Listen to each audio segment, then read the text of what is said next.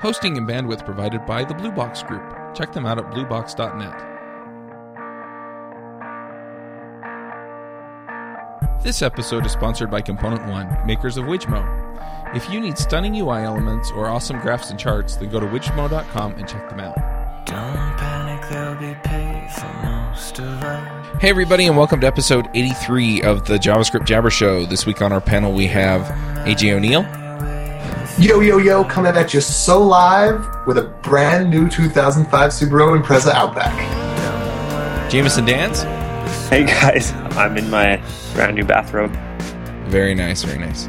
I'm Charles Max Wood from DevChat.tv, and this week we have a special guest, and that's Matthew Podwysocki. Hello, everyone. Thank you. Thank you for having me. Glad to be here. I was uh, I was re- really excited to hear your uh, the recent show on FRP, and uh, and it was a great overall explanation about functional reactive programming. Except uh, for one part, it was like it ended up just being mostly about bacon instead of actually FRP, which is which is cool. I just but there are there are a lot of interesting things going out there in the general reactive world that I think are fairly interesting, and not just FRP, but I think uh, reactive programming in itself is, is kind of taken off in its own way uh, very recently. Oh, sorry. Go ahead. No, go ahead. Well, I, I, was saying is is that it's picked up a lot of momentum. Uh, at least I know in the Java community and everywhere else, uh, with Netflix releasing uh, RX Java, and so that's having people being able to, for the first time, really write decent reactive uh, style programming in Java and on the JVM, whether they have bridges to Clojure to Groovy, Scala, etc and even beyond that, then you the, the folks at GitHub who uh, who tend to be uh, RX fans themselves uh, went out and created uh, Reactive Cocoa, which are uh, bindings in, in, a way that it takes a lot of the uh, the RX concepts and maps them directly over to Objective C, which is all very fascinating. So it's kind of this coalescing of all of these things at once, and then on top of that, Erik Meijer and Martin Odersky and and company are doing a Coursera course on reactive programming uh, starting, I believe, next month in November. That promises to be very, very interesting about reactive programming in general, not just FRP, but just reactive programming in general. I think it's a very, very interesting time. So, uh, before we get too far into this, uh, first off, I was wondering if you could just introduce yourself really briefly so people know who you are. All right, sure. Sorry. Uh, so I am uh, Matt Podwysocki. I am uh, with uh, with Microsoft. Uh, been there for seven years now. Uh, been kind of floating all over the place, working with F Sharp early on, and then I started to really get more into the JavaScript side of things because I early in my career I had been a JavaScript guy doing healthcare websites, but not healthcare.gov. Earlier in my career, before I joined Microsoft, and then Chris Williams, who uh, who's the organizer of JSConf, he and I kind of used to run a lot of the, the DC developer community. So he and I got to know each other quite well, and I kind of caught the bug from him on uh, on JavaScript. So what turns out is that uh, is that uh, we were talking a lot about Node, especially in the early days, say in the, zero two time frame, zero one time frame, when you know us us fine folks uh, using Windows machines were, were were fairly ignored unless you wanted to somehow compile in Cygwin. And sure enough, I would crawl over broken glass and sure enough compile it because I was that excited about uh, JavaScript on the server. And so I worked uh, throughout Microsoft and trying to build enthusiasm for Node, and that turned into a large investment uh, with MS Open Tech, which is a wholly owned subsidiary uh, of Microsoft, which does nothing but cool open source stuff, and able to partner with them and really get Node kicked off. And, and it's really spread like wildfire throughout the company uh, in our uh, uh Azure mobile services, our Azure platform, uh, and a lot of other places around the company. So it's really kind of cool. And so for my primary role, I, I really just work a lot on uh, the reactive extensions um, team in partnership with uh, with MS Open Tech. We open sourced all of our uh, reactive extensions work uh, back last uh, November timeframe. And uh, since then, it's been kind of catching up and, and finding out what the community is using and, and so forth. So it's an exciting time. I, I'm I'm really excited about where uh, where the community's heading, where uh, the libraries are heading, etc. That's really cool. The next question I have for you is could you briefly refresh our memories as to what functional reactive programming is? Because we haven't really talked about it for a couple of months, I think. Yeah, well, I mean, functional uh, reactive programming is the idea. The, the way I like to, to describe it is, is, what you're talking about. Are you're you're talking about dealing with uh, with well, let's see. Conal Elliott describes it one way. Everyone describes it kind of a different way. That's really in in uh, functional reactive programming. What you have are, are concepts of arrows and and so forth. Hold on, let me uh, think here a little bit. Uh, that to me it, it's just basically a way of describing or building blocks on, on top of uh, regular functional programming so you know you have lists and then you have map filter uh, select um, fil- map reduce etc uh, and what functional reactive programming tends to do on top of that is add concepts uh, such as events being uh, these first class objects like a list is uh, that you can compose over as well. And so it's it's kind of viewing these collections rather over time. So instead of say a, a normal collection like an array where you do a map filter for each, so really what it what it's about is about uh, this notion where you have a time-based action, uh, time-based component into this uh, this functional programming, and and the reactive part really comes down to events. So what you're talking about is events over time, with a really nice composition model that you would use for arrays uh, and so forth in uh, in JavaScript. So you talked a little bit in your intro um, about the differences between FRP and NRP. You mentioned them. Can yeah. you go into more of the differences? Because I've never, I haven't actually heard of just regular reactive programming. I've only ever heard of it as functional reactive programming. Yeah, well, it's really reactive programming is is just uh, for talking about data flows, dynamic data flows. So it's it could be where you have flow logic and so forth. One really basic concept that I think everyone would get about uh, reactive programming is Excel there's not really a functional aspect to it. When I update cell A1 and uh, B1, I expect C2 to change just because I have a formula in there that says react to either of these two changing, and I can sum both of them together in the third cell.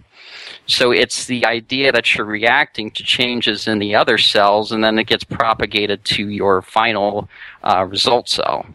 So it almost seems like the functional part is more of an implementation detail, and yeah. the reactive part is is the core of the idea, and then you can use functional programming to compose these reactive things if you want, but you don't have to. Exactly. That's exactly it. So one. Okay, that makes sense. One thing that I've seen with this, I think somebody was showing it off with. I want to say it was with Ember.js. Somebody was showing me that. And mm-hmm. basically the way that it works is that this functional reactive programming comes in where you make an Ajax request back to the server and then it does all the DOM updating and stuff when the response comes back. And so it reacts to getting data from the server effectively. Absolutely, yeah. That that is absolutely describing uh, reactive programming at its core. Is that it's kind of a data flow where you are uh, reacting to uh, an asynchronous operation, such as an AJAX request, and sure enough, something uh, something gets updated automatically through one piece or another. It's kind of like the Excel example that I gave before and like I said, the FRP notion is the is uh, the combination logic or the kind of the higher order operations that you can do on top of them, like the maps, the filters, reduced throttles, etc. Hmm. So it's, it's kind of an in addition to. Sure.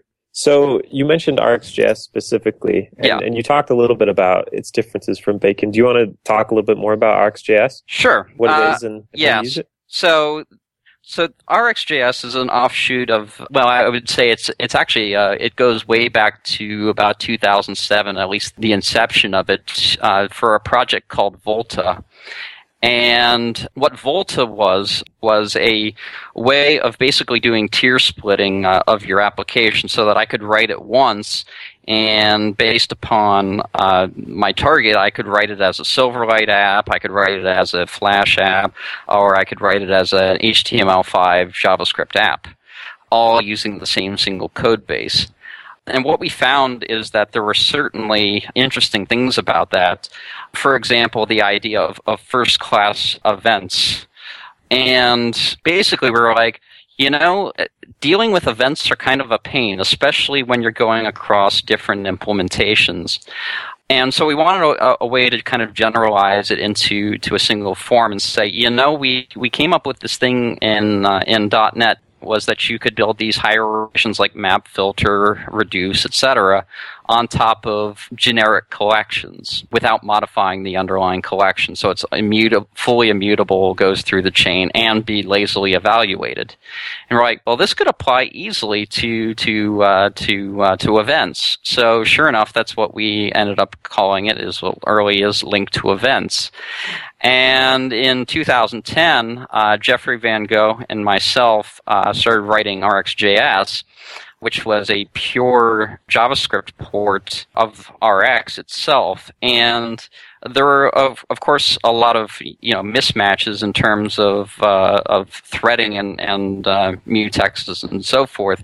Uh, but what we found is 100% of the concepts map over very very well to, to JavaScript. So whether you're doing callbacks or you're doing uh, AJAX requests or or events we were finding some really, really uh, neat possibilities.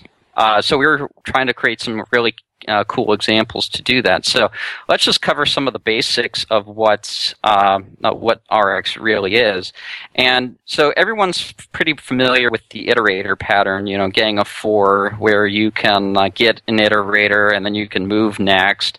And it's kind of a, um, a, a pool sequence where you're pooling items from a collection, and you don't really get anything until you call next. And you know, each language uh, has its own way of doing that, whether it's Java, .NET, you know, ES6 generators, uh, uh, and so forth. And what we found is that the subject observer pattern in the Gang of Four book was kind of a way of talking about kind of push based collections, but in a way. And so we genericized that a little bit and said, you know what? Really, the, iter- uh, the iterator pattern and the observe- subject observer patterns are really duals of one another. They're pull collections, and the observables are push collections.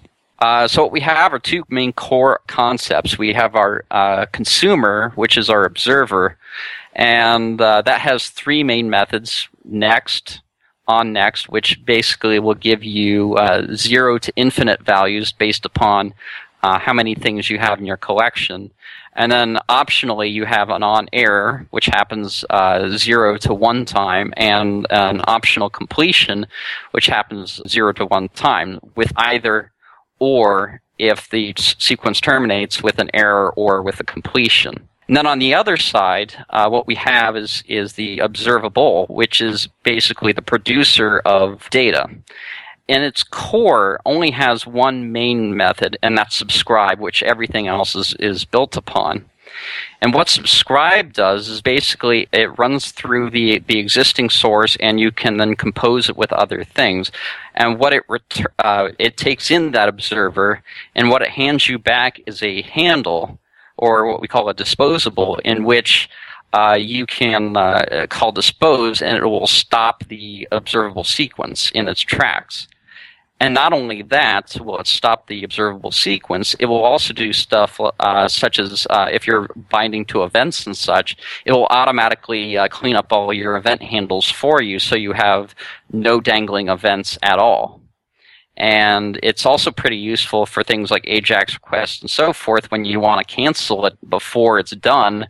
Just call dispose on the subscription, and if it's not done yet, it will try to cancel it. So it's those kinds of th- uh, the the two the uh, the two pieces there, the the observer uh, and the observable.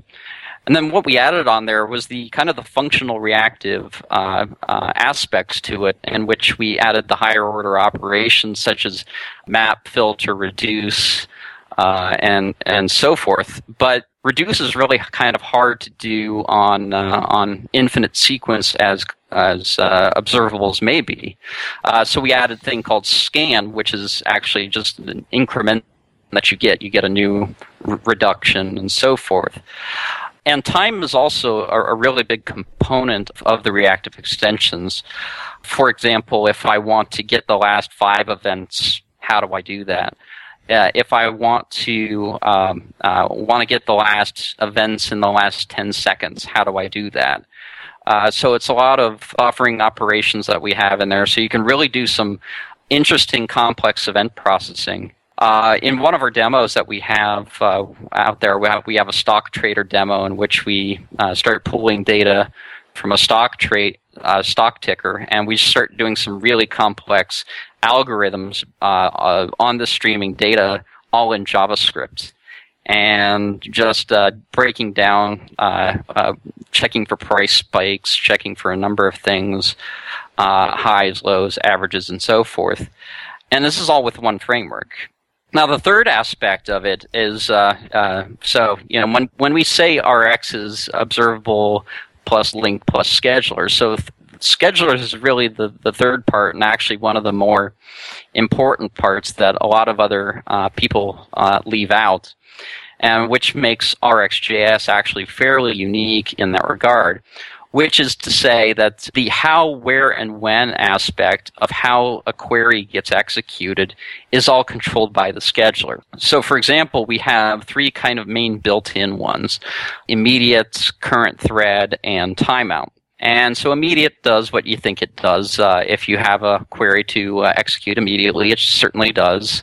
Uh, current thread will try to manage uh, in a queue all of the things that it has queued up uh, for you.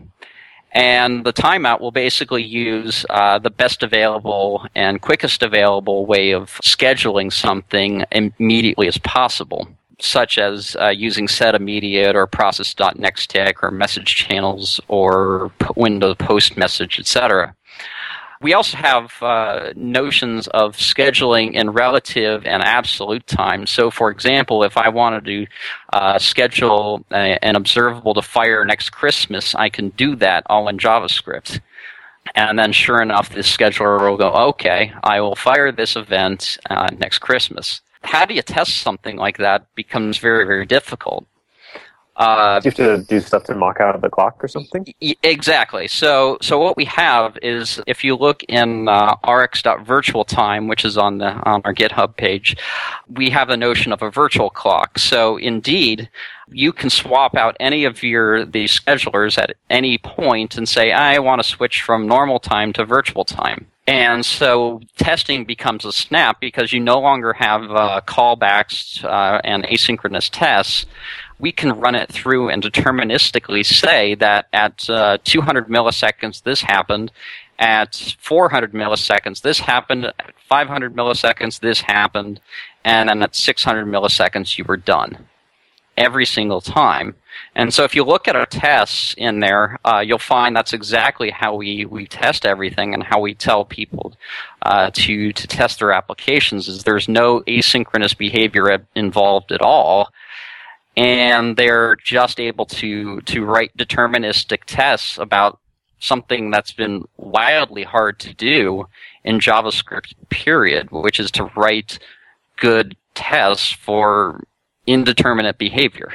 I don't know about you, but I mean, I think that by default, I mean, testing asynchronous code sucks. It's hard, and it's things like QUnit try to make it easy by having uh, async test and start and so forth, but still that holds up your test because now you're waiting a couple extra milliseconds and hoping that your event fires before then and waiting on set timeouts and hopefully set timeout cooperates in time. It's those kinds of things that, that RxJS brings to the table. So we've kind of split it out where we've got uh, a core of objects, and then we have each individual thing has kind of its its own purpose. So, for example, RxJS has we have time based operators. Uh, we have you know such as timers, intervals, timestamps, and so forth. Uh, we even have uh, join patterns, so you can say when this event and this event happens, produce this value. When this event and this event happens, produce that value. We also have almost like full SQL query like semantics where you can do group buys, group joins, etc. over over time periods, which is really kind of crazy for a lot of uh, a, a, lot of things. But it's it's fairly useful when you when you find out you're like, holy crap, I can do that. I can I can really do like a SQL query over time against say a WebSocket, and people are like, wow, you can do that. I'm like, yeah, you can and where we'd like to go in the future is is to go even further than that is to is to break it down into more of an expression language in that I can take the the callbacks that you're giving me and break them down into trees and then ship them off to other servers. And so, for example, you could now have RxJS or rather even reactive extensions in the cloud uh, so that you're talking to the Netflix APIs or so forth, all serialized, all in JavaScript, all together. And so you could do linked, uh, you could do IndexedDB queries the same way, you can do web service queries the same way, uh, without really having to change any of your code at all. Uh, it's just through the uh, the uh, the magic of Esprima or something like that, where you can really go places. So, can you talk a little bit more about that? One of the questions I had coming into this episode was how reactive programming fits in to backend code. Because oh. I feel like all of the examples that I see are for front end code, where you're responding to user input, right. and then you have this sequence of transformations wired together that produce some output. But right, so there's a there's a product that uh, Microsoft shipped as part of SQL Server, uh, which we worked directly with them for, called StreamInsight. And what that was is kind of like a Hadoop yarn kind of thing. When you're where you, what you're trying to do is really deal with real time data and being able to react to it in some form or fashion through complex event processing and so forth. Uh, so on the server side aspect of it all, uh, what you're really trying to do is, is a lot of uh, buffering and sliding windows of data. For example, if you're doing a high volume uh, transaction system uh, for, for doing stock trading, what you're going to want to do is you're going to want to start to do some time slicing and analysis. Say, give me uh, give me a five second window, give me a 10 second window, or give me a uh, a minute window or a hundred uh, a hundred changes, either or. Give me those, and then you can start to break those down uh, into further, more concrete things where you can start really performing a lot of business logic to say, okay, the price is spiked here more than 10%, this is good, or this is dropping through the floor, sell, sell, sell now before it goes down even further. And not only that, but we're, we're talking about, you know, building APIs that are really, really responsive, and, and Netflix is kind of leading the charge in that respect. Uh, and and as is GitHub with their OctoKit uh, thing that you just released uh, yesterday, OctoKit.net, uh, where they released a reactive version using uh, RX, so that you can basically have these uh, publish and subscribe mechanisms over wide networks and so forth. So you can model any number of things with RX and even RxJS in particular uh, to do a lot of really complex business logic where you're taking in large amounts of data at a time, slicing it, dicing it, and making decisions upon it, and just as well building APIs uh, to expose the data in the same kind of way. That makes sense. Uh, so yeah, that that time component is really kind of important because it, it's it's what makes RX really interesting such as the ideas of back pressure, where, for example, you could uh, you could be firing all of these stock ticker events and and so forth. But what if your your end your end system uh, can't stand up to that kind of traffic? Because you know we're talking massive amounts of data being shoved at you at once, is there a way to kind of tell the system to back off just a little bit or resume it or you know kind of a speed up or slow down or or kind of in the node.js style of, of, of pause and resume on uh, on streams is is something that I'm sure we'll be addressing uh, somewhat in the near future. But in the meantime, we have plenty of ways around that those kinds of things, whether it's throttling, buffering, etc. That'll get you around that. But it, it, it would be a nice thing to have, like an async observable where you're on next on error and on completed calls are promises or or generators that you can then resolve at a later time when you're ready. It's those kinds of things that are fairly interesting as well. Sure, that makes a lot of sense. Another question I have about this is that it seems like lots of proponents of uh, reactive programming use it as the organization for the application. Like they, I, I don't see lots of people fitting it into Backbone or Angular or Ember they they build an app out of RxJS, not use RxJS inside of some other framework. Is that accurate with what you see? And do you can you talk about why people do that?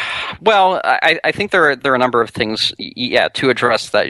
First off, yes, because I've seen a lot of that because Rx is all encompassing in that you can build all of the binding logic that you want to through through such things as behavior subjects or replay subjects to to kind of get that knockout JS uh, kind of uh, look and feel.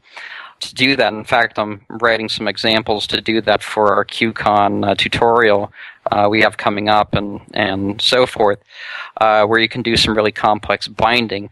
And yes, I've, I've found that people are, are doing that quite a bit some of the, the people in the community. But in the meantime, I, I am seeing some people uh, saying, you know, uh, I would like to really control the scope, for example, in Angular, so that I can delay it and make sure it's unique. So, for example, I have a search string and I don't want to overload uh, my autocompleter or my type ahead. Uh, so I add in uh, things like throttling it by half a second, so I'm not going to react for half a second until you stop typing. And not only that, but I'm also going to make sure that uh, when I'm when I'm doing something, that the value is actually changed. Uh, so really ensuring that's that something has has worked there. Uh, so I'm working on some bindings for for Angular directly, so that you can turn uh, the HTTP uh, stuff into observables very easily. Their promises, and just as well uh, do scope binding and so forth. That'll allow you to do like richer compositions on top of your scope what I'm hoping to do uh, to really facilitate that is is make a kind of a core a smaller core RxJS for to allow people so that if they if they're using jQuery or Dojo or whatever, that they get the smallest amount of, of Rx possible, but yet the most important pieces. Because Rx all encompassing, if you look at our documentation, is quite large, but for the vast majority of the of UI programmers, they only need a, a, smaller subset. So it's going to create kind of a core, a smaller core piece of that, and then people won't wouldn't wouldn't uh, really complain as much instead adding it to Angular if it's only another five to ten k gzipped, then it's really no big deal to add it to your application, and especially if you can find the right points. Uh, I've seen it plenty in, in Backbone and, and, several other places where you're using uh, a subject, which I hadn't explained earlier, but a subject is uh, really nothing more than an observer and an observable all in one. And why it's useful is what if you wanted to abstract over, say, a WebSocket where you have send and receive operations all in the same thing? Well, a subject is, is perfect for that. And if you want data binding behavior as well, where you're where you're sending a new value in and you want that value bound to something, well, then you would use something like a behavior subject. So it's getting those right pieces in there where people are, are starting to use these these smaller pieces of, of Rx. And I'm working uh, with uh, with John David Dalton, who's a good friend of mine, and uh, I actually got him hired at Microsoft and uh, he and I uh, always have these late night conversations about how we can, you know, make things smaller, faster, better, because he is all things perf. And, and so it's it's getting to a smaller core, getting it faster, getting it leaner, and getting it and making it easier for people to just suddenly go, "Why didn't I think of that earlier?" Mm-hmm. So it's a very, very interesting time because people are starting to fold it into uh, to a lot of their applications, and I'm, and I'm seeing a lot of excitement uh, from a lot of different people. You know, Bacon has certainly taken off uh, in that they have a lot smaller core, and uh, and and we're certainly getting there ourselves. It was just a matter of, of finding out what that core really is to be important to most developers, but. Uh, for for people in the Node world, you know, all bets are off. I mean, you can use uh, the whole kitchen sink there, and we're also working on custom builds to say, okay, I only want these 15, uh, 15 methods, and that's it. Go. And so, just building custom grunt operations to do that. So, plenty of things to do. That's for sure. So, um, do you see people out using this in the wild? And do you have like an example of, of a website or uh, specific things that they're doing with it? Uh, sure. Actually, there are. Uh, so Netflix is using it a lot. I'm not sure how public uh, what they're what they're using it for uh, is, other than I know they were using it for a lot of their HTML uh, uh, experience. But ChronoZoom, which is a really kind of a really cool tool for for visualizing kind of the, the timeline of the universe into small digestible chunks and to really start to dive deep into individual pieces of history. That uses RxJS as well to kind of manage all of their events and and pulling in the data and so forth. So it's it's really this huge, huge, really interactive website and uh, we have some samples uh, out there as well. You know, it's like the, like some gaming examples that I've done, and I'm working uh, with a few people uh, on integrating it better uh, in their gaming experiences as well. So it's it's definitely spreading around. But uh, but ChronoZoom is is certainly one of the ones that you know like, gives you kind of a wow factor when when you realize RX is is handling a lot of what they're doing. That sounds pretty exciting.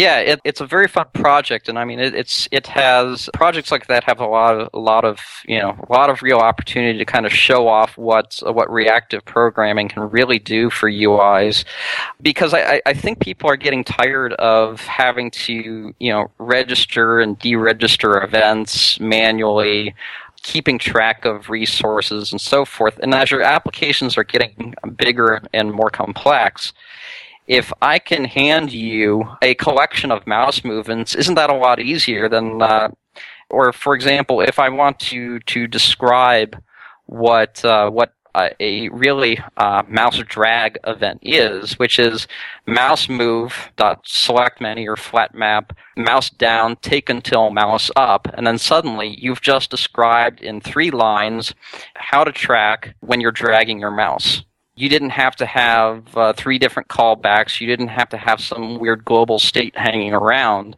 You, in fact, encoded all the state you ever needed inside this stream. And this stream, then you can pass to any method or you can return from any method. And then when people understand that, they're like, wow, that's a really cool concept, especially in JavaScript as we start to get into more and more interactive sites where where touch is starting to become uh, more of a thing. Is now we can start passing touch events around. Now we can start passing swipe events around. It's it's those kinds of things are, that, that really open your eyes. Huh. Sorry, I'm yeah. playing with ChronoZoom. uh, yeah, it's it's kind of addicting, isn't it? yeah and and so it's all of those things where where people can suddenly just uh, realize the potential of you know promises are great for you know for one and done operations but there really was no pattern for for helping people with with events. And, and this frp style or reactive style that we're doing here really solves a lot of those problems because we handle all the event uh, the events uh, handling and un, uh, subscribing and unsubscribing for you. All of the state is within the observable itself, so you don't really have to rely on some global state anywhere. And it just flows through through magically. It's it just makes a lot more sense, and especially since we added in the you know the testability uh, aspects into that, makes it more compelling and we have a number of bindings. So if you you know if you want to use with jQuery, we have a jQuery binding set. We have uh, HTML DOM uh, binding set where I wrote my own Ajax stack. Thank you very much. That was fun. Uh, it's like a rite of passage. Yeah, it is uh, where you write your own JSON-P uh, stack. Yeah, it's it was it was good times, and and making sure it was compatible all the way back to IE6 because I'm J Dalton that way. It's like that's so Riven. Yeah, so ex- Dalton. exactly. So, uh, so it was all of that, and then adding on additional things like adding things to the geolocation API, WebSockets, web workers, wrapping all of those things are fairly interesting, and I've done that in our in our DOM bindings. And so, yeah, people can start to, to take advantage of, of RX in their favorite frameworks uh, today quite easily uh, because of that. Awesome. So, where do you see uh, RxJS going from here?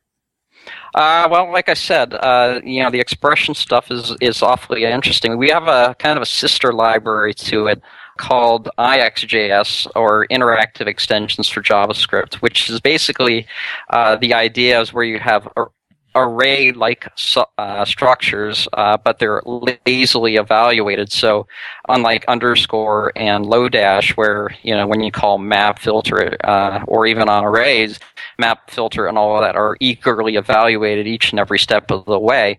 With uh, with IX, uh, it doesn't actually uh, fully execute until you call for each on it, and then it finally fires everything.